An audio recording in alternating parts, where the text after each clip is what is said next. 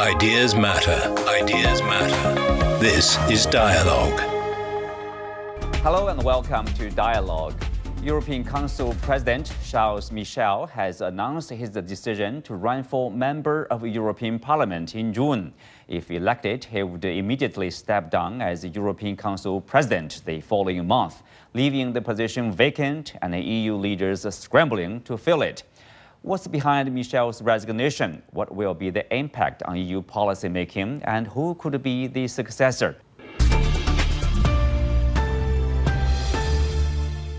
Joining me today are Professor Meng Jin, Director of the Center for European Studies at East China Normal University, Ulrich Bruckner, Professor of Political Science at Stanford University in Berlin, and Fraser Cameron, Senior Advisor from European Policy Center in Brussels. Welcome to Dialogue. Professor Meng Jin, I will start with you. You know, when you heard of this news, what's your initial reaction? Uh, is, is it a surprise for you? No, it's not a surprise to me. Because for Charles Michel, Michel, the coming election, the European election in June this year, is a very important occasion or opportunity for him to continue his political career. But if he continues to serve as the European Council president till November, he will miss this window opportunity. All right, let's turn to uh, Mr. Cameron. So, what do you think are the factors behind the consideration for the decision? Well, it's always personal factors. I mean, he's a very important player still in Belgian internal politics, and I think this was the opportunity to ensure that he made a comeback into the national political scene. He did consult all the member states before taking this decision, and they said, yes, uh, we will manage to cope even if you leave early. So I think everyone, although it was a surprise to many people in the public, I think senior officials knew this was coming, so it wasn't a surprise to the elite in Brussels. So, Mr. Cameron, you speak of the European Council. Tell us how important is the European Council? What's its function? Of course, you know, how important is uh, the position of European President here? Well, much depends on the personality. This is only the, the third president of the European Council we've had. The first one was also a Belgian, Herman van Rompuy, who had a very sort of low key profile, and his term in office was dominated by the euro crisis. Then we had Donald Tusk, the Polish prime minister, who also had to deal with various issues like migration, and he, he worked very closely with Angela Merkel. Charles Michel is, I would think, not quite in the same category as these two. He's the role is essentially of a chairman of the board, so he can't take many independent decisions. And unfortunately, Charles Michel did not have a very good working relationship with the president of the European Commission, Ursula von der Leyen. So there's always been some tension there. So I think, in terms of his overall role, competent but not exactly very exciting or very sort of progressive. Uh, so, uh, Professor Meng Jin, you know, uh, of course, the, uh, his departure or upcoming departure is about this uh, upcoming election in the European Parliament in June. Tell us how significant is the election? You know, we have been seeing, you know, report of the, the populists on the hard right. they are gaining influence in several countries in the European Union. So is that a concern for a lot of people in, in say, in, in the EU? Compared to the previous European Parliament elections, one of the important changes uh, in the coming election will be the rise of the right wing political groups in the European Parliament. Because uh, uh, in the European Parliament, the European People's Party, the Progressive Alliance of uh, Socialists and Democrats, together with Renew Europe, used to be the three largest political groups. But uh, it's anticipated that in the coming election, the right wing political groups, including Identity and Democracy, and uh, European uh, conservatives and uh, Democrats will rise uh, significantly in number of uh, MEPs from the current uh, 127 to increase around to around 170. So that will be a very big change in the coming composition of the MEPs, and which will have a crucial impact on the decision making uh, after the European election. Uh, Professor Meng Jin, like how yes. controversial is the decision here? You mean Charles Michel will leave? Uh, right, uh, right. Yeah, because yes. you know people criticize him. You know, why are you doing this? You know, people say this is very irresponsible to leave uh, uh, the post well, vacant uh, there? From his personal development point of view, I think it's both rational and uh, reasonable. Uh, as I said uh, just now, that it's a golden opportunity or window opportunity for him to continue his political career and political ambition, because if he continues till November, he will uh, probably not be able to go back to Belgian politics or to European politics. But if he uh, participates, he runs as a candidate for the European Parliament uh, member in June uh, this year, he may probably uh, be elected as a member of the European Parliament, or even possible that he can uh, probably uh, join the European Commission as a commissioner, or even you know going further to other bigger opportunities at the EU level. And you know, his father is a very famous Belgian politician, uh, Louis Michel. Uh, he used to be Belgian foreign minister, and then he served two terms at the European Commission as European Commissioner. And then from 2009 to 2019, his father served as uh, MEP in the European Parliament before he retired. So I think his father inspires his political career, his political ambition. Maybe he would like to follow his father's uh, political path. Uh, now, well, he had been uh, Prime Minister of Belgium and uh, when he was in 2014 the Belgian minister, prime minister, he had created a record because he was the youngest Belgian prime minister in history of Belgium. And then, uh, luckily enough for him to be elected as the European uh, Council president from 2019 till now, he served two terms. And so, to go to the European Parliament might be an ideal choice for him. Why not? Mm-hmm. To continue the uh, political career, of course. Uh, and uh, so, um, and, and, then, of course, you know, if it's a personal decision, um, but the decision uh, was made at a time, uh, and, you know, when the European Union is facing multiple crises, let's say, on the domestic front and also in Ukraine uh, and also the Middle East, the Gaza conflict over there.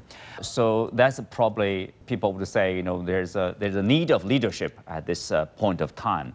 That's why people are a bit critical of his decision. So tell us more about the challenges, you know, facing by the uh, European Union.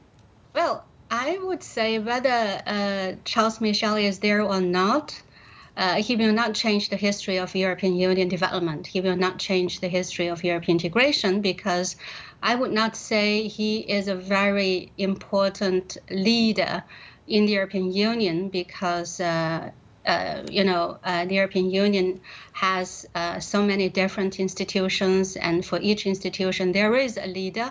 And also different from a member state, European Union is an, uh, let's say, a regional organization and uh, the the president of the European Council is not really a leader in the same sense as a member state, as for example France or Germany or the United States or China, um, because uh, he doesn't really have the real power uh, as the president, uh, because uh, inside the European uh, Union, let's say European Council, as a president, he is there to chair the summit meetings, to set together political guidelines and priorities for the European Union with the heads of state or government of all the member states. And he himself is not able to make any crucial decision, uh, but only on the consensus with all the other, you know, heads of state of uh, or government of the member states. So therefore, I would not say that this is such an important position. It's more symbolic, more institutional than uh, more powerful as a president of the European Council. Uh, so, Mr. Cameron, you earlier mentioned about uh, you know his um, more or less tense relationship with uh, the European Council President uh, Van der Leyen. So, uh, you know, like how, in, in, what sense that will affect, or that would have affected his work? Well, she, for example, was able to take the initiative quite early on into the biggest issues facing the European Union. Firstly, in the pandemic, it was Ursula von der Leyen who got together the various pharmaceutical companies and produced the inoculation scheme for the whole European Union. And secondly, in the Ukraine crisis, it was again von der Leyen who drummed up the money and ensured the defense support for Ukraine. So I think overall, people would say that von der Leyen has played a far more influential role over the last few years than Charles Michel. The institutions are different. As the previous speaker said, Michel is chairing, if you like, the highest board of the European Union, whereas von der Leyen has executive power to actually and a huge budget to actually go ahead and take decisions and do things. So that's the difference. Okay, there's a difference between the two institutions as well as the two posts. Uh, so, Mr. Cameron, uh, of course, you know, like uh, the timing, uh, as we as we talked about these so-called challenges, you know, uh, face, uh, facing the European Union domestically and externally, and of course, you know, what's next? You know, when he resigned. Um, is there a clear procedure? Uh, who will be his successor and what will happen? Well, usually what happens um, a couple of months before the deadline, there's a horse trading that goes on between the political groups and between the member states in terms of who will get the jobs. And they're always parceled out between the main political groups. Uh, in the last few years, the, the top position has gone to somebody from the Christian Democrats the president of the commission has also been from the right of centre, and the high representative dealing with foreign policy has been a socialist. So that's been the mix for the last few years. This may change because the European Parliament will, I think, change um, after June. There'll be more uh, extreme right wing, and it'll be more difficult to get a majority coalition together. But ultimately, in terms of these appointments, the real players are France and Germany. And this is what happened last time round when it was essentially Macron who chose uh, Ursula von der Leyen as president, even though the European Parliament wanted Manfred Weber, one of the leaders of the political groups. So when it comes to the crunch, it is the leading member states, and particularly in Berlin and Paris, that call the shots. Uh, so of course, you know, related to that question, uh, Professor Men Jing, is that uh, you know recently there is a piece in the British magazine The Economist uh, says, uh, saying that, you know, who is in charge of Europe? Uh, of course, there's an interesting summary, basically. here I quote, the East is up, Germany is down, Britain is out. That's basically, you know, the challenge of like who uh, is really in charge of the European Union, yeah, not only on the level of European Council, European Commission, but of course the real power in terms of the national leadership. Uh, so since Merkel is, is not there anymore, so which, which country or which, uh, which leaders uh, have the real control in terms of uh, the policies, in terms of the directions of the community? Well, I think it's a very difficult question because um, it's very difficult to say who is the one to control the whole process of European integration uh, or European internal external policies because it's such a big regional organization and the decision making process is so complicated. Uh, as I said just now, no one, a single person, no single person is the uh, is so powerful to change uh, the trajectory. But on the other hand, in history, we know that there are some uh, very influ- influential figures. For example, uh, Jacques Delors, who recently passed away, he played a very crucial role in uh, promoting uh, European uh, economic integration in the 1980s. Uh, but right now, uh, I would say that it's a very difficult moment for the European Union. We can hardly find any leader from the member states to say that uh, you know the fate, the destiny of the European Union would be on the hands of in the hands of these people. Um, but on the other hand, I I belong to the group who are optimistic about uh, the future of the European Union because um, since the 21st century, the EU has uh, been going from one crisis to another. Uh, but with this uh, institutional uh, construction, I would say uh, even if there is no strong uh, leadership in the European Union, the collective leadership, uh, the institutional power building is very important for this European Union. The current, I would say, the leadership of all the member states of all the EU institutions to work together to find out uh, what the EU will uh, further evolve. For example, uh, there are some uh, important policies ongoing uh, in the discussion or in the process of uh, development related to migration policy, related to the economic and monetary union, so related to the future of the European Union. There are a lot of policies, a lot of discussions, a lot of opinions ongoing in the exchanges between the member states leaders, between the leaders of uh, uh, the European institutions. And that's why I think, although the decision-making process right now is so is so complicated, it takes time. Uh, finally, the EU will be able to, you know, find its way for further uh, development. Mm-hmm. Uh, well, let's have a short break. We'll be back right after this. Discover the realities and responses to our changing climate with Climate Watch uncover critical issues such as the Masai Mara's disrupted wildebeest migration and the drop in the Panama Canal's water levels. Delve into solutions for a sustainable future. Tune in to Climate Watch on your favorite podcast platform. Become more eco conscious and take action to protect our planet.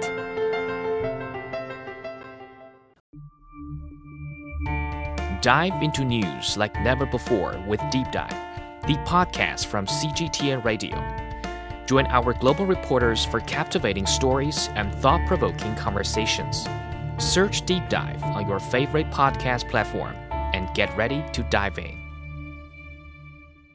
Welcome back. We have uh, Professor Bruckner. So, Professor, you know, if no successor is found to Michel, uh, that would mean the Hungary's Prime Minister Viktor Orban would temporarily assume the position as the country is due to take over the rotating presidency of the 27-member group from July 1st.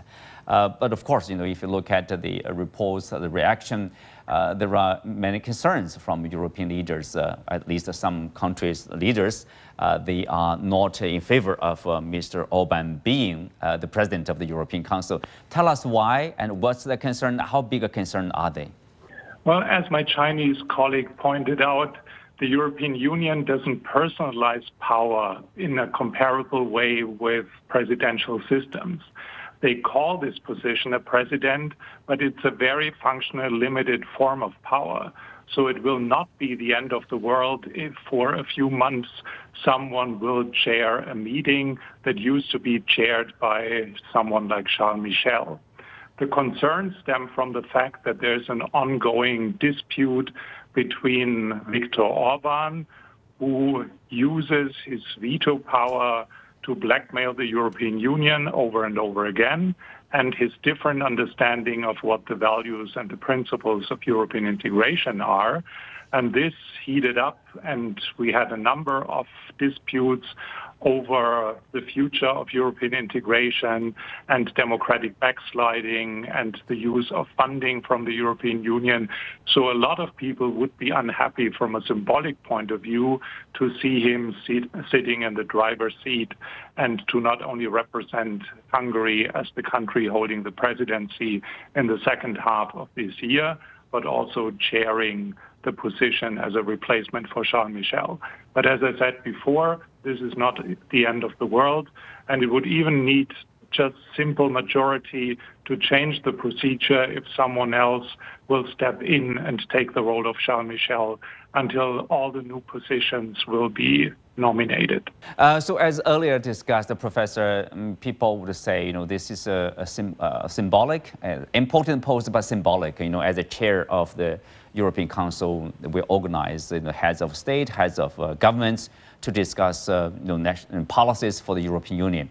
I mean, if let's assume you know Orban becoming the president of the European Council I mean, how big a thing that will be, how big uh, the damage there will be uh, to the European Union in terms of a policy, for example, policy on the Ukraine uh, issue, assistance to Ukraine, or the integration of the European Union?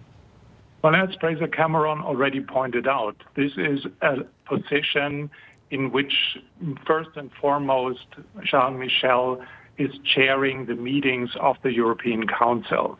And this is not a power position in the sense of setting an agenda or even implementing decisions of the European Union. It is important that this important institution, the Consilium, has a president, but he's not the one who guides the European Union into a future or could cause a drama. This is not the situation. The European Union constructed a complicated equilibrium of an interinstitutional collaboration. The Council represents the states the European U- Commission represents the supranational perspective of what is good for the whole thing, and they try to balance the conflicting positions. He is just one player in a combination of different institutions, and the EU can easily live with this interregnum, whoever takes the position. Well, uh, Mr. Uh, uh, Fraser, uh, Fraser uh, Cameron, you know, uh, we mentioned this um, piece carried by The Economist. you know, there's a summary, basically, I quote here, the East is up, Germany is down, Britain is out. Of course, Britain, Brexit is out of the European Union. Germany is down, they refer to basically, you know, Merkel is out and the current uh, say uh, the, the, the, leader is not as powerful in terms of influence uh, as she was in the European Union. The East is up because of the Ukraine conflict, obviously. You know, East European countries like German, like Poland and other Baltic countries, they are speaking louder. They are having more influence. So tell us, you know, what's the decision-making process? You know, and now which country or which leaders they are more influential in terms of uh, the policies, important policies on the Ukraine issue and the Middle East integration, etc. Well, it depends very much on the issue. I mean, on Ukraine, I wouldn't say that Germany was down. Germany has actually played a very leading role in terms of Ukraine, and Germany has provided more assistance of all kinds to Ukraine than any other uh, member state, and second only to the United States in terms of supplying aid to Ukraine. So even though Scholz is not the same sort of kind of uh, influential person that Merkel was in the European scene, he's still playing a rather quiet, but you know, I think quite a decent role there. Um, Macron has taken the lead on other issues, so it very much depends on whether it's an international issue, in which case you would normally find Paris and Berlin taking the lead. As regards the Middle East, it's been a very difficult issue for the European Union because the member states have been divided as to how far they should go in criticizing Israel. Some of them have a very long history um, because of historical issues in terms of how they approach Israel. So it's always been uh, a problem area for the European Union to achieve a consensus.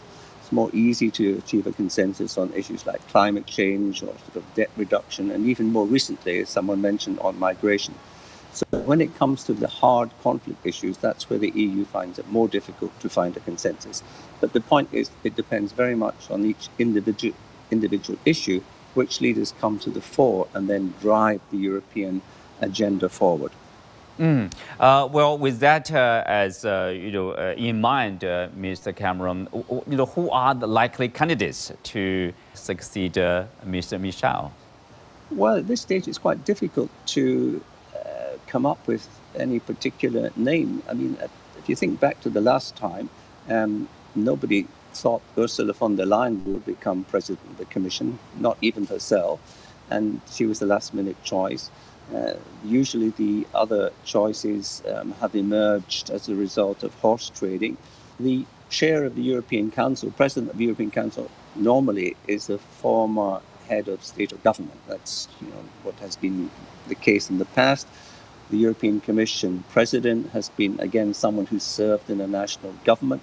They have to achieve a consensus. And at the moment, you know, you could think of names like Frederiksen from Denmark, Mark Rutte from Holland, um, Meloni from Italy. So it's still a bit too early. There's several months to go before a decision will be reached. But certainly, there will be no interregnum. There will be leadership in the European Union. You can count on that. Mm-hmm. Uh, so, Professor Meng Jian, basically, the challenges will remain unchanged you know, during the process of uh, selecting or appointing new, uh, say, someone new to replace uh, Mr. Michel there. The challenges remain. No matter who will be there, uh, he or she will have to handle these challenges. Thank you. Uh, thank you, Mr. Cameron. Thank you, Professor Meng Jian. With that, we come to the end of today's show. Big thank you to our guests. I'm Xu Qinduo. Thanks for being with us. See you next time. Once upon a time, in a land not so very far away,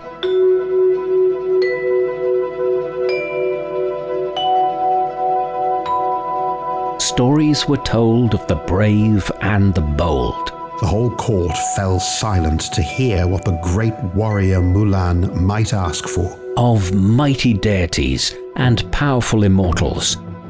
Immediately, the shimmering skin started to grow before his eyes. Of fated love and love sanctified. In dawn's golden light, Niu Lang said, Marry me. Of great journeys across fantastical landscapes. So the cat and the mouse climbed on the dog's back, and the dog swam across the broad river. In the company of friends and enemies and unimagined beasts. There. Good to see you. Of ordinary folk with tantalizing stories to tell. Heroes and heroines all. It's incredible. How did you do that? Tales of sad sacrifice and victories snatched from the jaws of defeat. Stories of the wise, the accomplished, and the quick of mind. 5,000 years of amazing Chinese folk tales. You'll find Chinese Folk Tales Season 3 wherever you discover your favorite podcasts.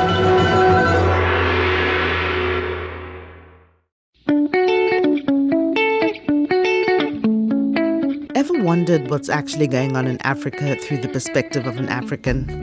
How are things really going between China and Africa? What's the narrative of this relationship? Well, get a perspective with China Africa Talk. Hear from African diplomats, entrepreneurs, academics, Chinese natives, and more. Get on our wavelength every week to find out what's real with China Africa Talk. Find us on your favorite podcast. We'll see you there.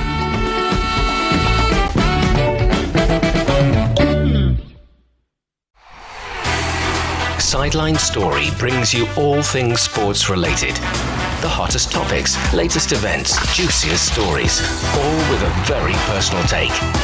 Subscribe to Sideline Story Podcast for heated sports discussions covering events that are happening in China and around the world.